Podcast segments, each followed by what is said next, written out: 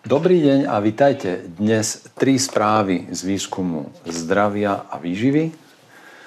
Informácia o tom, že žalúdok môže byť príčinou obezity, že HEPA filtre fungujú alebo nefungujú pri odstraňovaní aerosólov z prostredia, kde sa veľa cvičí a veľa dýcha. A tretia správa, ako cukor poškodzuje pamäť mladých ľudí až do dospelosti.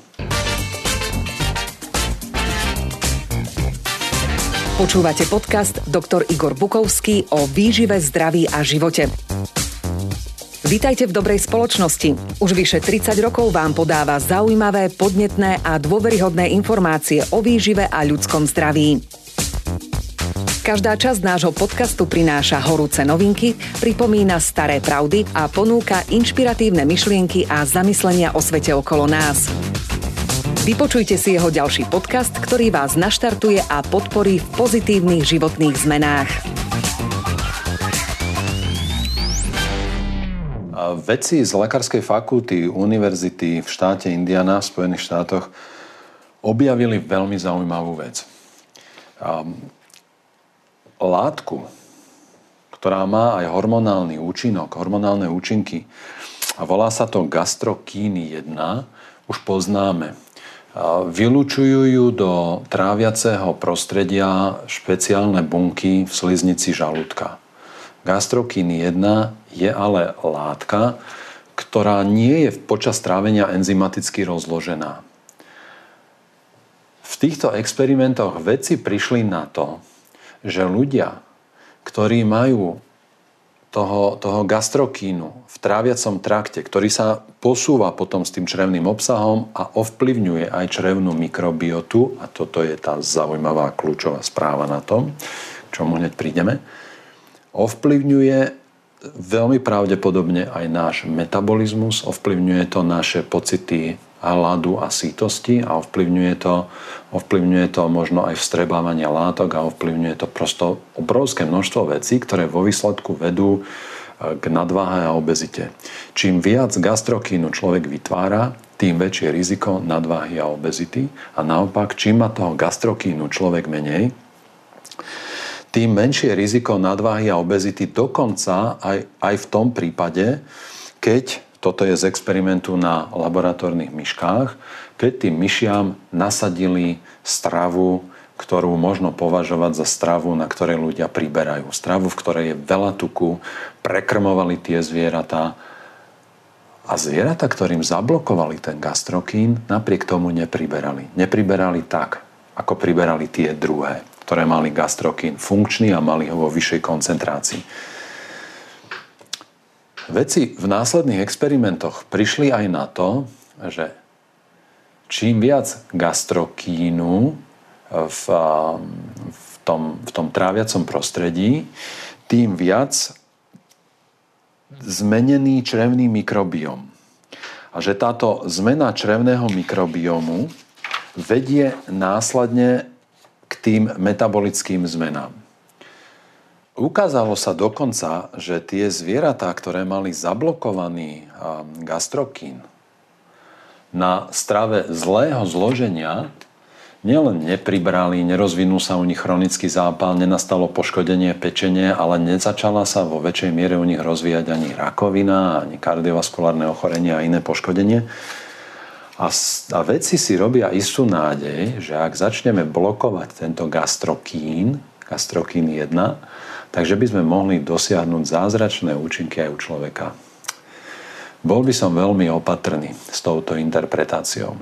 Naša história bádania a hľadania riešenia na nadváhu a obezitu už pozná tieto situácie, keď sme zistili, že nejaký leptín napríklad hrá kľúčovú úlohu v metabolizme a že, a že máme v rukách zbraň, ktorou vyriešime obezitu na našej planéte.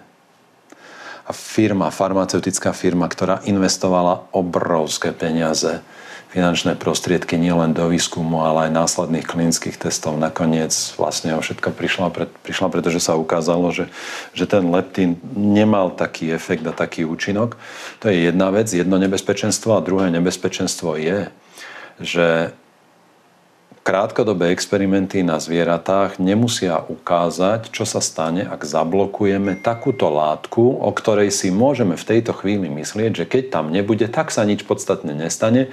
Tak ako sme si mysleli donedávna, že keď vyrežeme mandle, tak sa nič zásadne nestane. Keď vyrežeme žlčník, tak sa nič zásadne nestane. A dnes vieme, že sa zásadné veci dejú. A možno, že zablokovanie gastrokínu 1 síce odstráni obezitu a nerozvinie sa riziko vzniku rakoviny, ale možno, že to povedie k obrovskému nárastu genetických porúch u potomkov takýchto ľudí, alebo k rozvoju Alzheimerovej choroby, alebo, alebo, alebo. Mali by sme byť veľmi opatrní pri tej hre na Boha.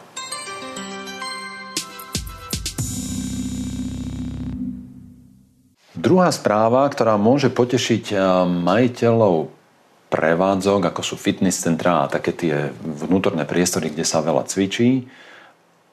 A ja nechcem, aby sme sa stále točili okolo covidu, preto poviem, že to platí aj pre bežné chrípkové sezóny, alebo to prosto platí aj za normálnych okolností, keď sa usilujeme o nejaký hygienický štandard.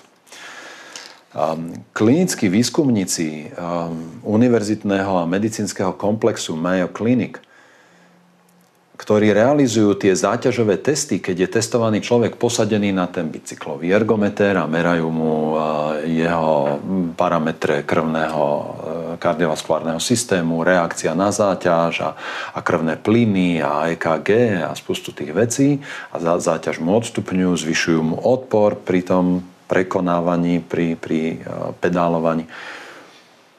Prišli na to, že oni v, týchto, v tejto zdravotnej situácii vlastne nemôžu urobiť tých vyšetrení toľko, koľko ich boli zvyknutí. Robili ich 100 denne. A zistili, že musia zredukovať ten počet, pretože medzi jednotlivými klientami musia robiť veľké pauzy, aby tie priestory, kde ten testovaný dýcha a vydychuje aerosol, ktorý môže byť infekčný, že musia stráviť veľa času tým, že to tam ožarujú a čistia tak. Takže hľadali spôsob, veľmi dômyselne, ako skrátiť ten čas a prišli na to, že ak sa do toho prostredia. A to, to, to zamorenie tými aerosolovými časticami nastáva, aj keď tam je normálna klimatizácia, aj keď tam bude nejaké vetranie. Nevravíme, že to je všetko infekčné, ale prosto nastáva v tom priestore nejaké zamorenie aerosolom, pretože človek dýcha vo veľkej namahe. A keď do toho prostredia umiestnili prenosný HEPA filter, teda filtračné zariadenie na vzduch, práčku vzduchu, ktoré obsahuje HEPA filter, teda taký ten, takéto, tak, takú tú časť toho filtračného mechanizmu, ktorá odstráňuje eh, aj veľmi malé častice, tak zistili, že môžu skrátiť dobu dezinfekcie prostredia medzi jednotlivými klientami na polovicu a zistili, že už opäť môžu robiť stav vyšetrení denne, takže dávame do pozornosti bez akékoľvek reklamy, dávame do pozornosti možnosť využiť v prípade, že potrebujeme dosahovať nejakú vyššiu hygienu v prostredí, kde ľudia veľa a namáhavo dýchajú. Mimochodom si myslím, že toto vlastne platí aj o mnohých povolaniach a profesiách, kde sa ľudia v uzavretom priestore fyzicky dosť namáhajú a produkujú ten aerosol pri námahe. Môžu umiestniť takéto filtračné zariadenia, ktoré obsahujú aj HEPA filter.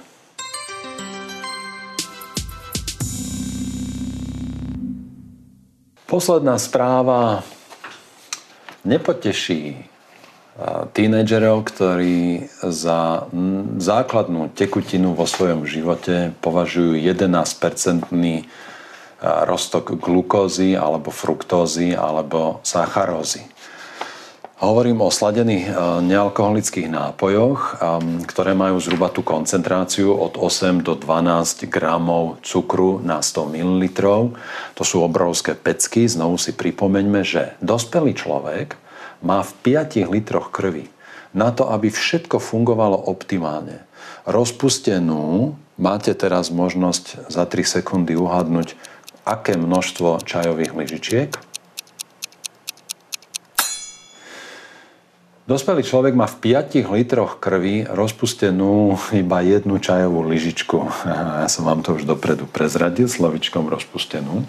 Jednu čajovú lyžičku v 5 litroch krvi máme za normálnych okolností rozpustených iba 5 gramov cukru, 5 gramov glukózy a to je normálny stav. A predstavme si, že do takéhoto prostredia teraz človek vylogá a, a, a napustí 1 liter energet- nealkoholického sladeného nápoja, ktorý v jednom litri teda obsahuje povedzme 100 gramov cukru. To je 20 čajových lyžičiek. A my, my ten cukor z toho nápoja v čreve vstrebávame veľmi rýchlo. Čiže tých 5 gramov v 5 litroch, dostane v krátkom čase obrovský prílev nového cukru, ktorý vychýli hladinu glikémie, koncentráciu cukru v krvi, na to musí zareagovať pankreas, vyplaví inzulín, keďže ten pankreas nevie presne, koľko ste toho nalogali a nevie, koľko toho cukru príde. Na základe prudkého, prudkého vstupu cukru do krvného obehu môže pankreas tú reakciu prestreliť. Takže kým to pomaly, do vás natečie, veľké množstvo inzulínu, povedzme za hodinu, spôsobí hypoglykémiu, pretože, pretože nás tá, tá, to množstvo vyplaveného inzulínu bolo väčšie, než v skutočnosti na to množstvo cukru bolo potrebné. Takže cukor vám zmizol z krvného obehu do svalových a pečeňových buniek v krvi klesla jeho koncentrácia, mozog nemá zásobnú formu glukózy a mozog vám bude za pol hodinu, za hodinu, za hodinu a pol zase komunikovať, že má hlad, lebo nemá cukor a bude vás nútiť zase niečo sladké vypiť alebo niečo sladké zjesť. A toto je prosto taká husenková dráha, ktorá nakoniec vedie k stukovatenej pečení, k rozvinutej cukrovke, k rozvinutej Alzheimerovej chorobe, k rakovine mnohých orgánov a podobne. Z experimentu na laboratórnych myškách vyplýva, že keď dali myškám v období toho, tej adolescencie piť iba takúto osladenú vodu, ktorá zodpoveda koncentráciou cukru sladeným nealkoholickým nápojom, rozvinuli sa u tých myšiek také poruchy pamäťových funkcií, ktoré súvisia s poškodením hypokampu, dôležitá štruktúra, cez ktorú vstupujú do nášho mozgu, do, našej, do nášho archívu informácií, informácie, ktoré si cez ten hypokampus vlastne fixujeme a vytvárame a premieňame ich na tie pamäťové stopy. Veľké množstvo cukru v nealkoholických sladených nápojoch poškodí ten hypokampus a, zhorší vytváranie pamäťových stôp a ukladanie informácií do pamäte, ale oni ukázali dve zaujímavé veci. Poprvé, že to má následky do dospelosti, že aj keď tým myškám potom prestali dávať sladený nápoj, tak rozvinuté zmeny a poruchy pamäťových funkcií v tom zmysle ukladania pamäť, tých informácií do pamäte a vytvárania nových pamäťových stôp boli poškodené aj do dospelosti. A druhá zaujímavá vec, ktorú zistili, je, že to súvisí so zmenou črevnej mikrobioty. Zistili, že veľké množstvo cukru zmení v črevnom mikrobiome, v tej, v tej obrovskej populácii baktérií, o ktorej som, vírusov, archetonov a kváseňov, o ktorej som pred chvíľou hovoril, zmení tam niečo, niečo veľmi podstatné. Zvýši sa tam podiel takej skupiny baktérií, ktoré sa volajú parabakteroides. A keď sa tieto baktérie premnožia vplyvom veľkého množstva cukru, tak tieto baktérie sú príčinou, prečo nastávajú v mozgu, v tom hypokampe, v tej mozgovej štruktúre, ktorá je, je bránou vytvárania nových, ukladania nových informácií, prečo k tým zmenám a k tomu poškodeniu dôjde. Sú za to zodpovedné tie baktérie. Ako to vieme?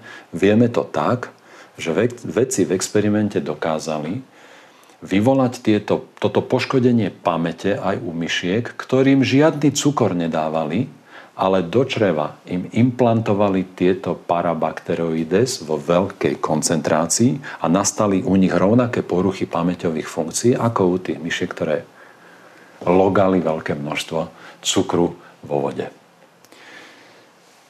Takéto, takéto experimenty a takéto poznanie z, z laboratórnych zvierat môžeme s veľmi veľkou pravdepodobnosťou prenášať aj na, na tie biologické funkcie u človeka, pretože v týchto veciach sa nejako zásadne nelišíme. A je to obrázok, je to, je to kúsok mozaiky, ktorá, ktorý zapada do toho celkového obrazu o tom, aký veľký je toxický a nebezpečný vplyv pridaného cukru vo veľkom množstve, najmä ak je ten cukor v podstate neviazaný na, na iné zložky v strave. Ak je cukor rozpustený vo vode a pijete to ako, ako nápoj, je to tá najnebezpečnejšia forma pridaného cukru. To už tá čokoláda je predsa len o čosi lepšie, lebo je to spojené s tukom, ktorý spomaluje vstrebávanie a, a uvoľňovanie cukru aj do čreva a následne aj do krvi. A nemá to ani taký dramatický vplyv na tú črevnú mikrobiotu. Ale rozhodne 100 gramov, 200 gramov čokolády na, naraz ani, ani za deň nemôžno odporúčať. Ale 1 liter, 2 litre nealkoholických nápojov denne, čo je pre mnohých mladých ľudí akože štandardný pitný režim, má veľmi závažné následky a na základe tohto výskumu možno povedať, že to negatívne ovplyvní ich pamäťové funkcie aj do dospelosti. Dávajte na seba pozor, budeme zodpovední, opatrní, budeme príjmať informácie zo zdrojov, ktoré sú spolahlivé a, a ktoré nejdú príliš zásadne v protismere toho, čo sme doteraz ako, ako ľudstvo nahromadili svojim poznaním. Myslím si, že sledovať nové trendy s rozvahou, ale neustále mať v zornom poli aj tú tradíciu a to doterajšie poznanie, že je tá najlepšia cesta, ako sa vyvarovať extrémnemu konaniu v otázkach výživy alebo zdravia vo svojom živote. Ďakujem vám aj dnes za pozornosť, lúčim sa s vami, Vimpal a Vita.